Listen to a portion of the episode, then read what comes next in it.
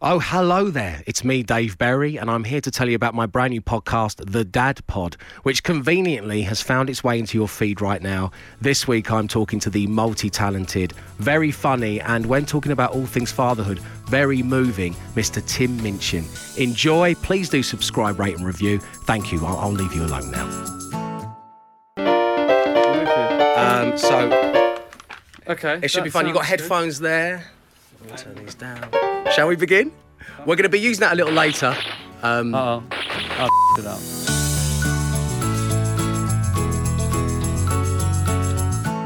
Hello and thank you for downloading this episode of Dave Berry's Dadpod, brought to you by Royal London. I recently became a father to the wonderful little being known as Evangeline, which is why I wanted to create a place for all people to come and celebrate the wonderful, exciting, sometimes downright scary thing that is fatherhood. And that's how the Dadpod was born. Each episode, I'll be joined by a special guest to talk all things dad. And today I am joined by a man of many talents, a comedian, actor, composer, songwriter, pianist, director, a multi-award winner, and a father of two, daughter Violet, age thirteen, and son Casper, age ten. It's Tim Minchin. Hello, Tim. Hello, Dave. Thank you for having me. Well, it's so lovely to have you here. And there's so much to get through because you have such a busy, packed life. And, you know, fatherhood obviously plays a big part of that and factoring it in. yeah yeah it's interesting when you're away from your children for two months to talk about fa- how, what a great father you are, but I'll I've I've lied before I, I'll lie again. Well, you've been back on tour with Back, the mm. appropriately named Back. Do your children feature in the show? Is there comedy? Are there songs to be had and inspired by them? Because having had comedians on this show before, some of them want to avoid, you know, mm. doing routines about their, their children just because they think that other people may find them boring. And others, I think understandably, find them a real rich source of material. Where do you stand? Well, I have somewhere in between, basically. Okay. I do think sometimes it's a pity when comedians, well, not even just comedians, when people have kids and they feel like they're the first person in the world ever to have kids and it affects their lives and they become incredibly boring. And that can happen with comedians as well. Their material suddenly becomes about, oh, what is it with diapers or whatever? And you're like, well, I mean, yeah, we've yeah. been there. And the, and the weird thing about parenthood as well is the early years of having kids, the first six months, the first year, so you just, your mind is blown that people have done this and that you're now doing it. And then two years later, you've totally forgotten it. You just, you delete that first. You're so tired and you kind of just forget it and you forget to pass on the advice, which is why everyone's so shocked when, when they're babies. And so comedians, there are some who do it incredibly well because it suits their style anyway. So when Manford had kids, and obviously didn't he have twins? And, um, mm. And his style is talking about family, and he's such a beautiful guy that I would listen to him talk about his kids all day. But some comedians who you're like, oh, don't go to kids. That's not what we come to you for, you know. I, I'm somewhere in between. I, the the most sort of well-known song of mine that uh, was inspired by my kid is is not a comedy song. It's White Wine in the Sun, which in Australia is this sort of Christmas song well, that a lot of people listen to. Um, but I also wrote a song called Lullaby, which is quite a violent uh, song, where I still get notes all the time from people going, thank you for that song. We've got a three-month-old and I'm we're just dying and your song made us laugh. Because it's about that feeling of like, oh, my God, I want this thing to die. That's a first on the Dadpod. Yeah, there you go. Um, do you think that there's almost a self-preservation to to humankind that we are encouraged to forget about those really early days, or we would never do it again? Totally. The, the, I There'd think be no younger siblings. It's evolutionarily, there's a great evolutionary pressure to not remember how much it sucks. Yeah. Um, well, with that ringing in our ears, when touring, and as I say, for the first time in seven years, are you again caught between really missing your kids, which of course you would, but also there's that slight bliss that you're going to be in a hotel room after you finish the show and you're going to be on your own? Yeah, I think... I think when I was when my kids were young, there was bliss um, and guilt, a huge amount of guilt, because my wife um, doesn't have a conventional job. I like to say she's not paid by any other man. Um, she, my, my Sarah's a full-time, she runs our lives, you know. Saying she's a parent is to understate what she does, but um, she's always picking up all the slack and has been since we had our first kid here in a London winter when we'd lived here for two months. So we, you know, we moved here when Sarah was seven months pregnant, and within twelve weeks I was back out on the road And yeah, I slept very well, but for a little bit of guilt uh, yeah. in hotel rooms. Now my kids are a bit older. It's a bit of a pain having a thirteen-year-old who's complicated in the head, but um, it's not like I'm awake at night or anything. So I, there's not much upside to being away. And it really, I really have a sense that my daughter needs me around. So it's it's it's. But but what I love is performing. So, you know, the upside is significant because I haven't done much live performance for the last seven years, so I'm buzzing about that. Having done this and talked about becoming a father for the first time on, on my breakfast show, it, it just seems from every every dad we talk to, and we've had, obviously had some mums on, on, on the series as well, the reliance on your partner, if you're able to have a partner in this situation. One of the things that once the kind of it all settled down for me was just the respect that I have for single parents and how they manage to do it. It's just a mammoth undertaking. Because I think for all of us, Tim, it's it's really trial and error. Yeah. You know, the the, the idea of figuring out who this person is and, and where they're going. It it completely is, and it feels like total chaos. Um, and, you know, tiredness is... People underestimate tiredness. I mean, they used to use... They used to use on, on, unless this is apocryphal, as far as I understand it, they used to use on ships um, as punishment for wayward crew members, um, multiple wake-ups, like as torture. Sleep deprivation. Yeah, and, yeah. and it would all be about letting them get back into deep sleep and then waking them up again. And as you, as parents of babies, you're, it's it's torture. And, it, and, and the reason we forget that period is because we're neurologically massively compromised. We're not doing, we're not storing good memories. We're not, we're just surviving. And yeah, I, I mean, I am full of admiration for, I mean, my sister's just had a baby, the the dad with a with a non-amorous partner, with a with a friend, and the dad's now in England and she's on her own. Okay. Um, for a few months. And she, I mean, I th- I just think it's absolutely incredible. Is that her we're first all, child? Yeah, that's her first. And so we're yeah. all, she's lucky because she has this community, yeah, me, and, me and my other sister and and our partners. But But what Sarah did with our kids, you know, especially our first kid, she didn't have any family. She didn't have a community. She didn't have, you know, neighbours she knew. She was just a woman with a baby and alone in London with her husband off partying, you know. It's, yeah. It's pretty incredible that she she didn't walk away. My wife, she found herself, I mean, and luckily I, I didn't have to be so far away, but there are work commitments involved. And she said that the uh, once she just went up to a woman who had a baby of a similar age to, to ours yeah. in the park and just said, do you want to hang, hang out? out? Yeah. Just exchange numbers. So good. To try and build your own support yeah. network. How brave is that as a yeah. thing to do, and how necessary? And I actually think a lot now, you know, happily, finally, in Australia, we've got legal equal marriage equality and all that. And I know a couple of dads, um, you know, two two dad families um, and two mum families. But I think it's particularly hard for dads trying, because that those um what are they called? The N C T N C T classes, baby yeah. groups. That Sarah they that is why Sarah survived. And um, dads often don't feel really very welcome in those groups. I'm sure they are welcome, but they don't feel it. So I think that's that's still to come, you know, really good acceptance that dads are often the primary care and should be more and more. And then we need society and those groups to, to yeah. get on board with that stuff. It's, it's they're hard adjustments to make. You know? It's part of the whole reason why I created the Dad Pod, was that, that when I started talking about, and I didn't go over the board with it like we touched on at the very beginning of this, but on the show, so many dads and parents in general got in touch with bits of advice yeah. and bits of support. And I just thought, this is invaluable. I can't dedicate a whole breakfast show four hours doing this because it's not for everybody. Body and yeah. as you say, it can become laborious for people to listen to. Yeah. So that's why I created this space. And it's do. well, thank you, Tim. And it's just so nice to hear people say those things. I think it's it's really important. It's it's kind of like, you know, if you see a dad walking with his kids in their buggies, it's almost like the general attitude is, oh, you've been lumbered with them, yeah. or you're helping your wife out, and that yeah. couldn't be further from the truth. Yeah.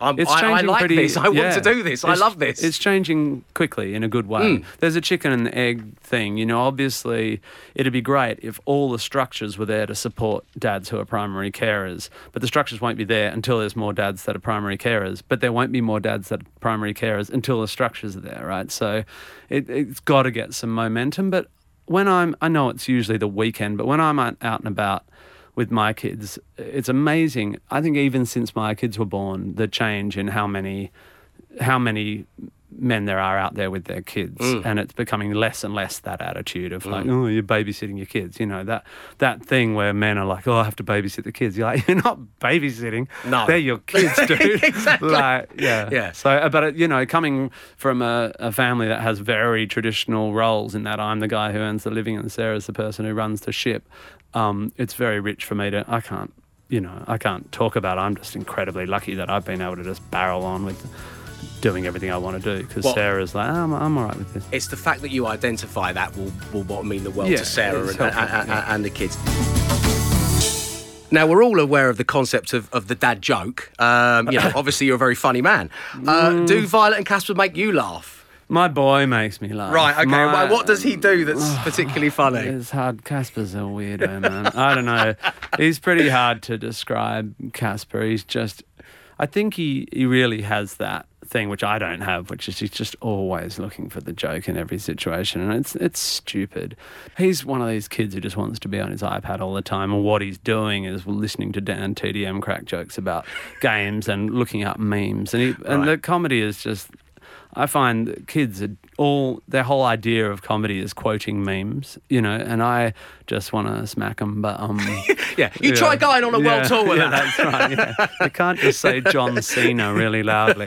Um, uh, but yeah, he's a funny boy, and uh, and Violet, Violet can deliver a joke. Um, you know, I. I I'm, I don't even know if I'm a comedian particularly. I'm not sure I ever was, but um, I, I certainly self-identify as a musician, and I'm not wired to look for the jokes or find my, my children. Like, I don't find my children particularly funny, but they're um, they're they're ridiculous. Yeah. Um, you've got the uh, Casio keyboard in front of you. Yeah. There, there Tim. Uh, what I'd like to do is, you know, you, you identify as a musician, so so let's put that to the test. I'd like a little trill, a little ditty, if you will, that you think best sonically describes these series of events when it comes to being a dad. And if you could musically uh, put "Finding Out You're Going to Be a Father for the First Time." This is just, this is like, this is what I have to do when I'm writing musicals. I'm like, okay, I'm going to represent in sound the feeling of um, finding out you're going to be a father the first time. Well, it depends where you're at, right? Because for me, it was like, it was like, uh, it was resolution, right? Because we had been trying and we'd lost one, and, you know, like, it was celebratory. But I think for a lot of men, it's just, it's just you know, or... What about the birth of your child? An, uh, an amazing moment. In my diary, I keep a I keep a diary, a daily diary, and I've left a gap there saying that maybe I should have written it in the moment, but one day I hope to return to this section and fill in exactly how on earth I feel right now, because yeah. I don't have the words. Yeah. Well, childbirth, I think, sounds like this.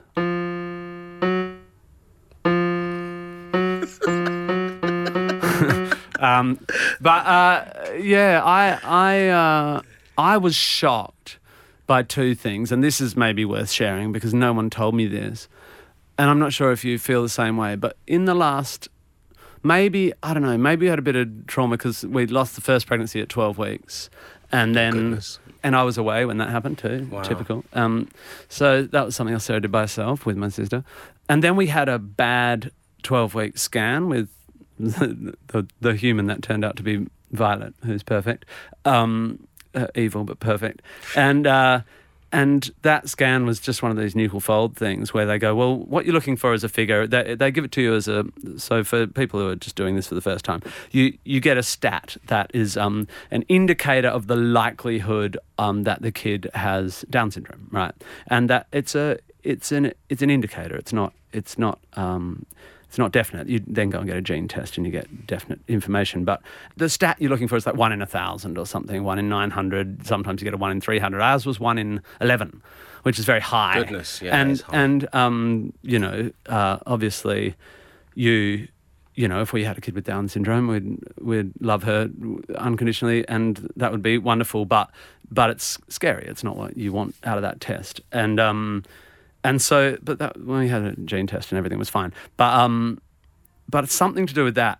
I just had so much fear about the birth. I just couldn't, even though my logical brain was saying babies are generally born healthy these days. Mm. I just, in that last month, I just couldn't believe that, you know, I nine months ago something came out of my balls and now it's going to be a person, you know. Like I couldn't, I c- it couldn't, it couldn't just be perfect. Something would have to go wrong, you know. Yeah. Like, and I was so scared about it. And then the other thing that shocked me is that the birth was just wicked. Like, like Sarah, Sarah we're very, very lucky. Both our kids went, um, you know, normal, natural births. And Sarah's really good at that stuff. But I always thought, you know, people who tape the birth and stuff, I'm like, that's just weird. But now I wish I did, because the actual coming out of a baby out of a person's vagina is like wicked. It's so cool. Yeah. It's just like, whoa, yeah. That's amazing. It's like you just person's turning inside out. Yeah. And this human's coming. It's really like, I'm not squeamish. I'm like, I just thought it was so, and that really shocked me how good it was. It was. It's. It's just. It's the great moment, yeah. And you know, we we we um, gave birth via cesarean section, and it was just how wonderful the N H S here in the U K were. The nurses, they just put us so at ease. Well, most importantly, of course, Sarah Jane, my partner, they just put us so much at ease. And then all of a sudden, my daughter's born.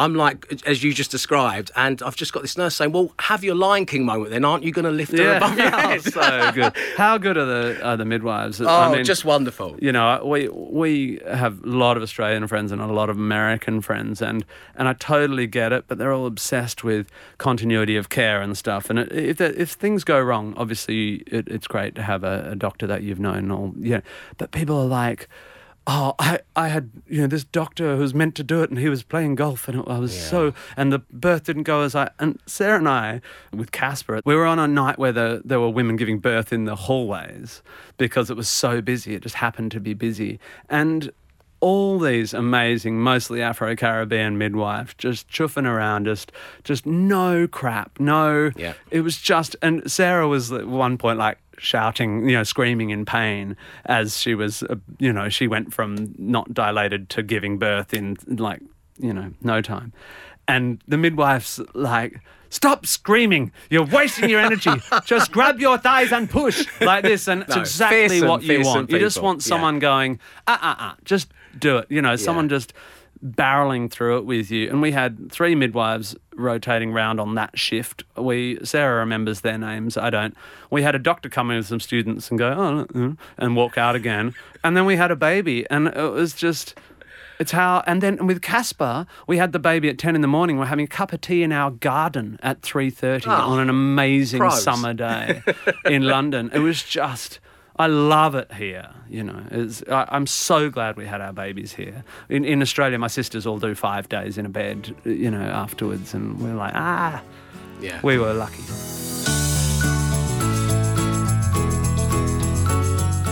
More from Tim Minchin very shortly. I just want to take a moment to tell you about our friends Royal London, who are supporting this podcast. Since becoming a dad, I've started thinking about the future, finances, things like that. And I know you've probably got a million other things going on in your head as a parent, but it is important. Royal London has been around for over one hundred fifty years and knows that life events like these may get you thinking about your financial future, not only for you, but your family as well. Royal London have various types of life insurance to suit your lifestyle and budget, which can provide money that can make a real difference to your family. Find out more at royal london dot com. Right, back to the pod.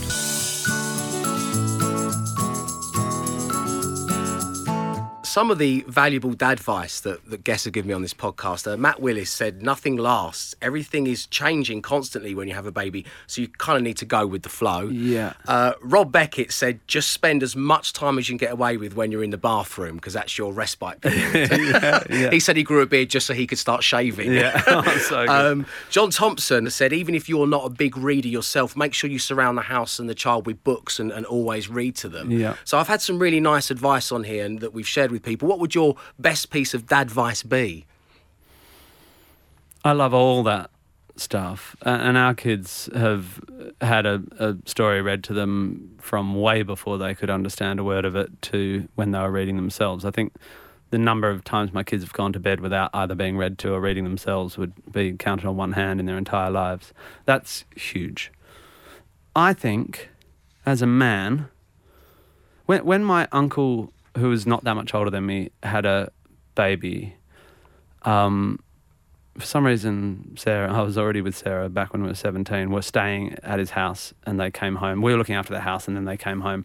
And I remember my Uncle Joe having a shower with his tiny, tiny one-day-old on his chest, mm-hmm. and I thought, I want to do that. So when my kids were born, as soon as I could, ha- um, my advice is have a shower with your baby on its on your chest. I have done that, and that is a very lovely piece of advice, actually, Tim. And, and I guess the connected advice is make sure you take, be mindful of the moments. You know, obviously you want to take a million photos, but though it is a blur, but Um, your memories of those moments, first bath, first shower, first time the baby's all wrapped up, swaddled, lying oh, on the carpet, you know, like, yeah, the first walk, just mindfulness, you know, like be present, try not to, try not to spend your whole time recording it. Yes, that's, that is very good advice. Don't be behind the screen, be mm. looking directly yeah. at your child. Just sit yeah. in the moment a good, bit, because they'll advice. be gone soon. Um, we can't talk about literature without obviously talking Roald Dahl and, and therefore talking Matilda, because it's a gift that you've kind of given the world. It's such a special thing to go and see. We all absolutely love it. We all want to go and see it again. It must feel fantastic to be part of something so universally loved. It's all right, isn't it? Yeah. That's, that's, it's amazing. It's very much the um, sort of most ridiculous stroke of luck in a fairly lucky ride for me is getting involved in that, and just, and it changed my life in so many ways, just working with brilliant people and how much I learned and how much it got me back into theatre, which is where I really came from. But yeah, also that thing where I think with all the stuff I've done, some of it a bit contentious, some of it a bit languagey and all that, to have the thing that really is going to stick around in culture be something so harmless, which sounds like damp praise, but but it's, it doesn't hurt anyone. It just puts joy into the world and employs hundreds and hundreds of people and and creates to, like, it's just a good thing in the world. So I'm super lucky. Yeah, that's exactly what it is. It is a good thing in the world. I, I saw it with my wife, um, and I can't wait for our daughter to be old enough for us to go back and see it, because I miss the bit, no plot spoilers here really, but the bit with Mrs Trunchbull and the, oh, yeah. because I had to go to the loo, and I hate being that guy, and it's why I always book a seat on the end row, because I right. hate to ruin anyone else's enjoyment of any production I'm at. You but I've missed bladder. that, that's the set. I have some bladder, bladder issues, issues, Tim. Yeah, that's, that's why right. I sit on the end, because at least I know I've got that and I'm yeah. not going to annoy other yeah. people. You're staring your bladder in the face, and that's the main thing. She could yeah. be such a cruel mistress. Looking it in the eye. That's good.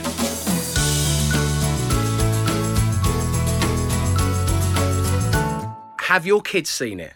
Yeah, so it Violet, must be an amazing thing to show them. Yeah, Violet was um, three and a half when we did the first ever sort of family and friends showing in two thousand ten, and um, I guess yeah, almost four, and that's a bit young, but um, and she was scared of Miss Trunchbull and stuff, but I had her on my lap. I had her on my lap, and you know it was it was huge.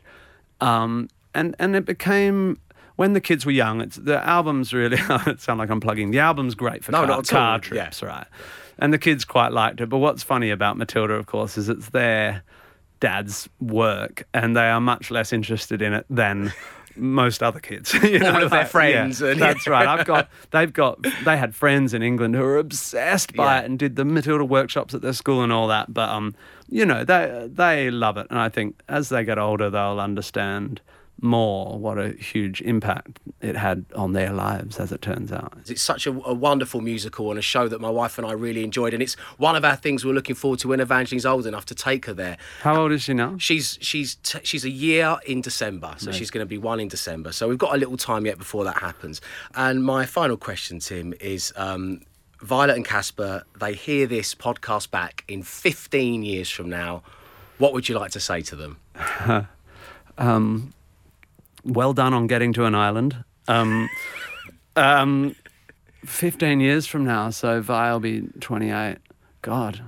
Well, I think you'll get to this. You just fear that you did it wrong. You always fear that you did it wrong, even though I know basically, logically, what kids need is to be loved and surrounded by books, right? And so I got that right. So I guess you just want to say to your kids, I'm sorry if I didn't get it all right, but no one ever does. And when you have your kids, your own kids, you'll realise. Because at that age in your twenties or in your early twenties, that's when you start blaming your parents for everything, and then you get over it. And then when you have kids, you finally properly get over it and just want to apologise to your parents. And for, have so much respect for what they managed to do. Uh, absolutely unbelievable. But, you know, I I think um, having a famous parent is terrible. I think that's... And I've changed... I've, the reason I've disappeared is for that reason. When we were living here, it was starting to really be not very walk in the streety, and mm-hmm. I thought that's no good, so we left. It was a big part of it. So I think... I, I worry about that a lot. I think I just don't think you want to grow up with a famous parent. I think that's really bad. So um, sorry for that, kids. um, well, Tim, listen, having spoken to you on the pod today, you, you, you have so many um, wonderful opinions on, on parenting, and some of the things you've said about being a dad and, and how supportive Sarah has been and everything has been, you know, re- really moving and eye-opening, and you know, and I for what it, what little it's worth, I think that you've you've you've done a great job, and it's been a real pleasure having you talk to us about being a dad on the podcast. And everyone um, listening to this is going to take so much from it. So thank you very much indeed, Tim. It's a pleasure. Thank you. Thanks, Dave. Tim. See ya. A huge thank you to the supremely talented and effortlessly charming Tim Minchin, ladies and gentlemen. As always, please do leave a comment and rating, and don't forget to like and subscribe if you're enjoying my dad pod. Thanks to everyone who's done that already, like Stockport Pete, Will Simpson, Kerry Scrace, James Tuffin. You're all very kind. Thank you to James Trendall for your lovely email, and congratulations to you and Vicky on baby Ollie. David Mansfield, thank you for the dad advice and for the warm welcome to parenthood. And Paul and Melanie, the twins Florence and Daisy are adorable. Keep up the good work, everyone. Joining us next time will be an icon of British sport, a former professional footballer, manager, and one of the best-loved, the most entertaining sports pundits around. He's a father of two. It's Chris Kamara. See you next time, and thanks again for listening.